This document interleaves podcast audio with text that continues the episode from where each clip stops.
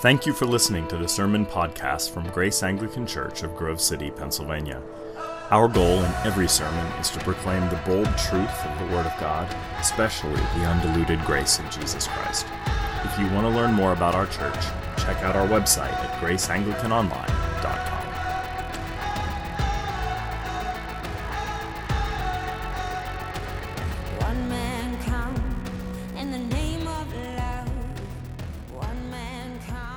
remember our former Archbishop, uh, Robert Duncan, for a variety of reasons, some of them theological, some of them ministerial, and some of them just have to do with his eyebrows.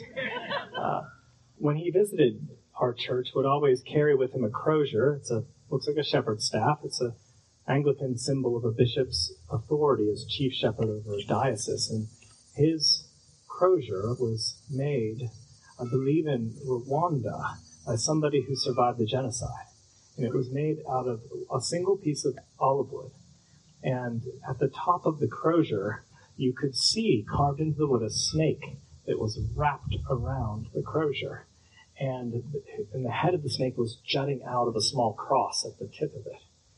And if we didn't know this story from Numbers 21, that would seem like a very inappropriate thing to have on a crozier the emblem of a bishop's authority, something strange, bizarre, maybe even evil. But we have this passage from Numbers 21 that gives us another way to understand this imagery.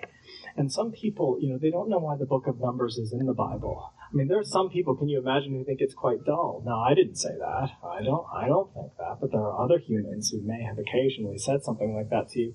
I consider it sort of the filing cabinet of the Old Testament. There's a lot of, a lot of data in there. You know, people that love librarians or libraries would, you know, find um, some of the bits to be fascinating. There's lots of figures, lots of lists.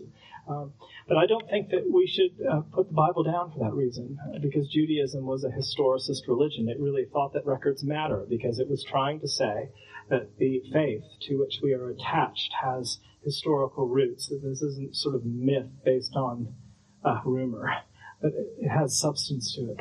What's interesting, though, within the book of Numbers, and its collections of lists and data and numbers, you have uh, interspliced into it bits of narrative. And this is one of those bits. In Numbers 21, we have this fascinating um, interaction between Moses, the Lord, and the Israelites. And this passage involves fathomless depths. Uh, and so I can't really cover all the all the meaning, but I'd like to speak about it in, in terms of its three parts. I want to talk about a crisis, a consequence, and a cure. And I think that'll help us to hone in on some key things. But let's talk about the crisis, because the crisis actually has nothing to do with the snakes. Nothing to do with the snakes. It's a far worse problem than the snakes. And so let's look at the text together. From Mount Hor they set out by the way to the Red Sea to go around the land of, the, of Edom, and the people became impatient on the way, and the people spoke against Moses and God, God and against Moses, saying, Why have you brought us out of up out of Egypt to die in the wilderness? For there is no food and no water, and we loathe this worthless food. Don't you love that line? There's no food, and we hate that food, right? Uh, what they mean is it's a barren place, and we're sick of the miraculous provision of the manna. We, we would like, eventually, some uh, lobster served up with some Montrachet, but it's not on the menu right now. Actually, they couldn't eat lobster. Never mind, I can't even say that, right? It's unclean and all that. So there it is. But Israel is in crisis. They're in crisis. And the vipers, I would say, are a consequence of that crisis. But they are not the crisis. The crisis is the grumbling that has infected their ranks. The grumbling, the impatience, the intolerance of the moment. And um, people might say, well, what's su- such a big deal about griping? Why, do, why are vipers unleashed because of some complaints? That's what people do now. If you don't like a restaurant, what do you do? You get on Google and you give that restaurant two stars instead of five because they ran out of you know, your favorite Italian dressing or whatever it is, or the waitress had a displeasing hairdo or whatever. Um, this is just something that we've grown to expect that people need to vent a little bit. And what's the big deal? Well, the context tells us why this is a big deal. These are people uh, who have been the recipients of miracle after miracle. These are people uh, not of a political deliverance, but of a divine deliverance. They have been uh, uh, have been liberated via the ministry of Moses, which was inspired by God and empowered by God, and now they are free, free from the archetypal tyranny of Egypt, and they are wandering in the wilderness. But even in the wilderness, God is miraculously providing them with dinner so that they never have to worry that they'll miss a meal, even when there is nothing within the natural order to produce a meal. And they're, uh, they're, they're living, they're living because of God's uh, uh, constant supernatural provision. You may remember the Grateful Dead, at least I hope you do, right? I need a miracle every day. If, if you know it, raise your hand in your heart. Uh, but Israel, uh, Israel ate a miracle every day. They ate miracles every day, miracles from God, uh, and they grew to resent the miracles. Not only do miracles not necessarily produce faith, sometimes they produce resentment. And in this case, people that were the recipients of divine provision grew to detest it. And out of these ungrateful hearts came ungrateful speech. And they spoke against God, and they spoke against Moses. They spoke against God who liberated them, and they spoke against the human face that God had given unto these people to be the, uh, the sort of locus of their political and religious life. And, uh, and so um, they did something actually that Scripture speaks against time and time again. You know, Scripture uh, has uh, uh, uh, presented to us in both Old and New Testaments this concept that we are to respect and honor our authorities. It doesn't say their authorities will be perfect. It doesn't say that you have to bow down to those authorities when they tell you to do something that's against the, the will of God. There are times to speak truth to power, but generally speaking, so long as your leaders are within a particular framework, you are to respect them and their position. That's why I always loved the commandment regarding honoring one's parents. It doesn't say honor Steve and Sarah, getting very specific. It says honor your father and your mother.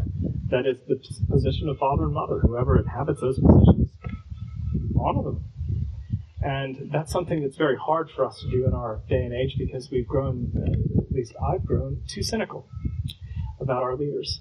And so I find that honor is not necessarily something that flows easily from me, that's something that speaks against my character, not for it.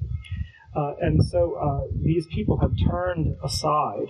Uh, they've turned away from respecting the chief authority and the human, uh, the human face of authority in Moses.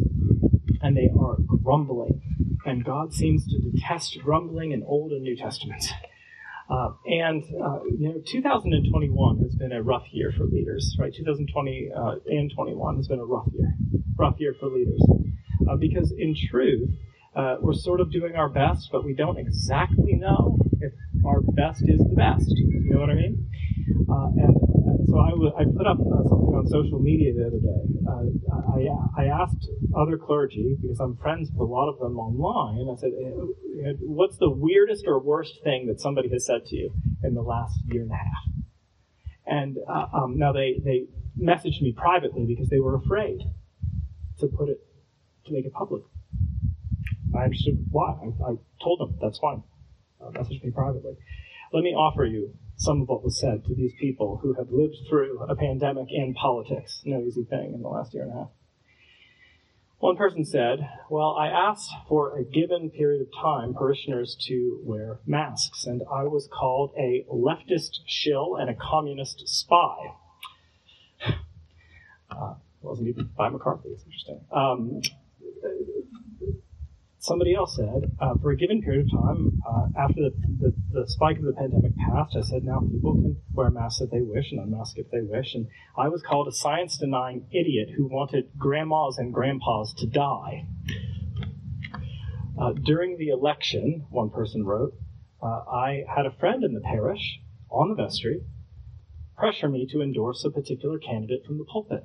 When I said that this went against my ordained ministry, as a, as a minister of Word and Sacrament, he accused me of passively leading America to hell and then left the church. I have another friend who's the pastor of a non crazy megachurch who said, This is my last year in ministry. He said, I will never minister to another person or thing ever again in my life. He said, After this year, it felt like death by a thousand paper cuts. Griping. Now, ministers are clearly not the only people that have experienced this, probably not the principal people that have experienced that kind of griping. But you know what I mean, and you've heard it in your own families, or you've seen it in your own departments. You've experienced it too, to one degree or another. But I will say this uh, that uh, griping and grumbling is very, very detrimental. It really does hurt and cost a lot and very deflating. Uh, and there are, of course, occasions to raise concerns, but sometimes concerns can ferment into something else. Concerns can ferment into bitterness, hostility, rage, resentment, uh, the worst within us. Uh, you know, one of the difficulties that I've faced into in my own life, but I've also seen in others, is that very often grumblers almost never think they're grumbling. They think they're simply standing on principle, doing the right thing, offering some concerns, simply venting. And who doesn't want to do that? Uh, but nevertheless, I think we must be careful because, again, in Old and New Testaments, God detests a grumbling and critical spirit because it is thankless and faithless. It only tears down and it never reaches up. Uh, I think we have to be careful about this because it is a crisis. It's a crisis of the heart. It is an outward display of something internal that has gone desperately wrong. So that's something about the crisis. And the crisis leads to a consequence. And this is in verse 6. Then the Lord sent fiery serpents among the people, and they bit the people, so that many of the people of Israel died. And the people came to Moses and said, We have sinned, for we have spoken against the Lord and against you. Pray to the Lord that he take away the serpents from us. Now, this is a particular moment in salvation history, and we have to note the moment. So Israel is living under a particular Magna Carta. They're living under the law. They're living under the law covenant. And the law covenant was a conditional covenant based on obedience or disobedience. If you were obedient, you would find immediate temporal results that would bring you great comfort and consolation in life. And if you were disobedient, if Israel were disobedient, you would get walloped. And they got walloped a lot. Because obedience, you know how everybody has a strong suit. Obedience just wasn't their strong suit, right? I know it's yours, but it wasn't theirs. Um, and, uh, and, you know, they struggled just as really, in truth, we do too. Uh, and that law covenant was given for a variety of complex reasons. But this particular time, the walloping took the form of the fiery serpents. Now, we're not sure why they're called fiery, if it had to do with their color, sort of a bronze esque color, probably, or their effect. That is, when they bit you, it felt like fire. Nevertheless, let's just say that you're an Israelite and you know a little bit about your history and the meta narratives that have uh, created your understanding of the world, and all of a sudden there are a bunch of snakes in your camp biting you and killing you. You may realize that snakes entering as in as a form of judgment might have some symbolic meaning based on your own history and awareness of your own creation epic, like from Genesis 3, right? That in Genesis 3, the serpent is associated with uh, antagonism toward God, with the Satan, with chaos, with unfettered anti creation. And here we see that symbol, a multiplicity of taking the multiplicity of forms and infecting the camp, so to speak. Uh, and what I find fascinating is that in this consequence, God is taking what is internal in these people, that is sin, and giving it an external expression that is quite similar. Like the snake within becomes the snake without, and the snake without starts attacking them. Uh, and and I, I, just want to make the, the very brief point is that there are consequences for sin. I, I know it's not shocking, but let's think about it just for a minute. It is quite true we are not under Sinai, and which I'm very grateful for, but there are still obvious consequences for sin because creation itself is fashioned in such a way that we tend to reap what we sow. The people who didn't so much imagine up, but discovered the, the notion of karma were not idiots. Like, karma is mostly true, right? That if you as a person act against the grain of creation again and again and again, just prepare to get walloped because God's design tends to work in a particular way. And unless grace invades that schematic, the created order just wins. Like the implicit law within creation tends to have the upper hand. And we do, in fact, quote both Old and New Testaments, reap what we sow. Quite difficult. Uh, what, what, I'm basically saying, and this is a very, very damaging word in, in, in a way, and one that I wish to avoid with every fiber of my being, is that no one gets away with anything. I mean, I wish that were not the case. And maybe you think to yourself, no, no, no, you can get away with a lot of things. I know many, many people that get away with a lot of things. I don't believe it. Not for a second. I don't think anybody gets away with anything. I, I think um, God's moral order, if, if I can put it this way, is like the backdrop. It's like a screen, like a, a tight movie screen, upon which the uh, the moral story of the universe is uh, is cast, right? Upon which the film is shown, and it's like we go up to that movie screen and take our hand and grip it and then start to twist it according to our design. And we twist it and it doesn't snap back right away. We're just holding it there. And it seems to deform the entire screen and the entire picture, the entire movie. And there we are holding on to it and we twist and we twist more and think this is this is going really well. Nothing's going to interrupt. But eventually what happens is that the strain becomes too hard to hold on to and you let go and everything just snaps back the way it was ultimately, that's how God's moral order works. It wins every time because it was ordained by someone higher than we are. And that's why sin tends to find us out. It always snaps back in the right place. This was written about beautifully and memorably in Crime and Punishment, a book that um, uh, that many of us were supposed to read at some point, whether we did or not is another issue. But in the book, Raskolnikov is the is the protagonist, and he uh, is this sort of broke young man who's intelligent, not brilliant, intelligent, but really um, believed that if he would just kill this really terrible woman who's a pawnbroker and uh, causing pain in countless lives, sort of a mini tyrant, if he was able to off her, his life and everybody's lives around her would be better. And so he antagonizes internally about what to do with this woman. Eventually decides it's best to do her in. And he does. And he doesn't get caught. And so you would think scot free. Now he's set up for the rest of his life to be a better person along with the community, to rise up and to be more generous and philanthropic now that this tyrant is gone. But what happens, what happens is you see within this man a great devolution. You see him coming apart. Yeah, he didn't get caught, and yet his soul is pierced. He's devastated. He's ambivalent. He's at war with himself. He can't find any peace. He can't find any rest. He thought he could contort God's moral world, but God's moral world always wins out. And so he's utterly defeated. At the end of the book, there's some grace for him, but it's, it's, it's a brutal story up until that point. But the murder birthed in him an unbecoming an anti-creation. In fact, this was said of him toward the end of the book. A strange thought came into Raskolnikov's head.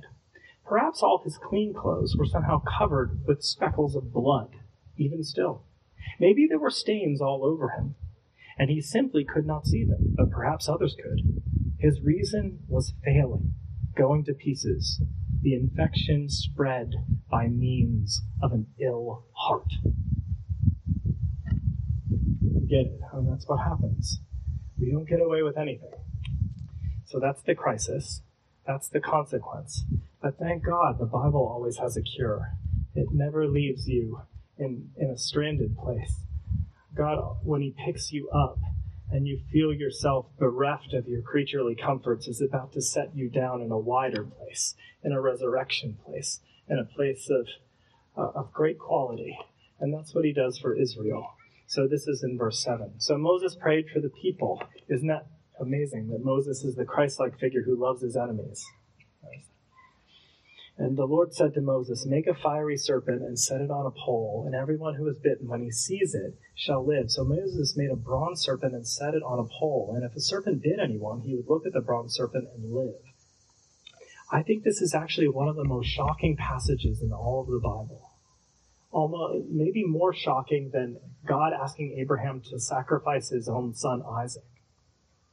Because the the the commandments that were given to Israel, the first commandment in the ten, says that they're not supposed to make things and, and, and have them in an exalted place and bow down, right? Don't make an idol. Now, people can say, well, he's clearly not making an idol. That's, that's fair. He's obviously not in a technical sense. But it's very odd for the God of Israel to say, make a big statue out of very precious material. And if you look at it, you'll be all right. That's odd within Judaism. They were forbidden to make statues, except, except if they were definitively described by God. You know, put cherubim on the Ark of the Covenant. But those were cherubim. They're, you know, they're scary, but they're good. Now he's saying, make a statue of something hideous. Make a statue of a snake. Of a snake. Um, so make an artistic representation of everything that is wrong with the world. Make a statue of, of the serpent that which is reminiscent of the dragon or the Leviathan in the Old Testament, the oldest Old Testament image for evil and chaos within the world. Make an image of that. And if you look at that hideous thing, the thing that is killing you and your children in this moment, if you look at it, you'll be all right. You'll live a long life.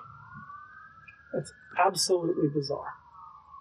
But if you stare at the hideous thing, if you gawk at the thing that you think means God's displeasure, it'll heal you.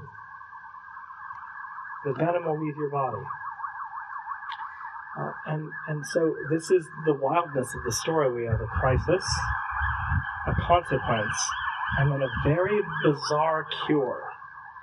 Uh, and, uh, you know, there are lots of different ways that famous and fancy people have read this passage and have, have tried to apply it to our lives. And it's, it's a hard passage to apply to your life because uh, God has never told you to do anything like this, right?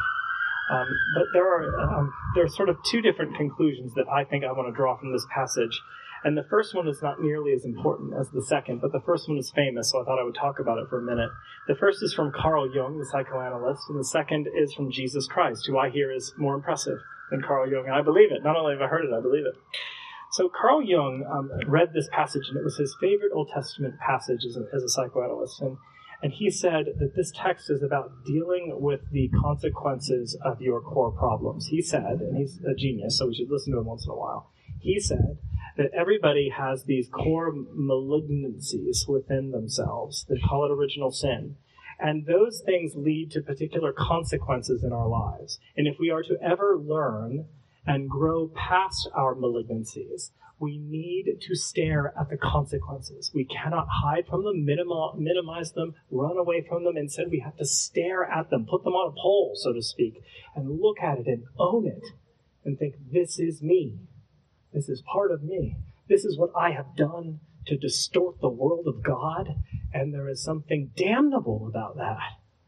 And I need to, I need to come to grips with it and not run away from it and not act like it's all fine and have a bunch of like moronic friends that just nod and smile around me and affirm all my pathologies. That actually tell me the truth that something is terribly and horrifically wrong. That's the only way to have a breakthrough is to stare at the thing that you most wish to avoid. The way to life is through death. Now, that's true. I think that's totally true. And here's the problem with it it's Christless. It's true. It's just not enough. It's just more law. Just, you know, deal with your consequences. Look at the problem. That's very healthy, but it's not enough. But that's why we have our man. We have our mediator. We have the person who entered in. We have Jesus.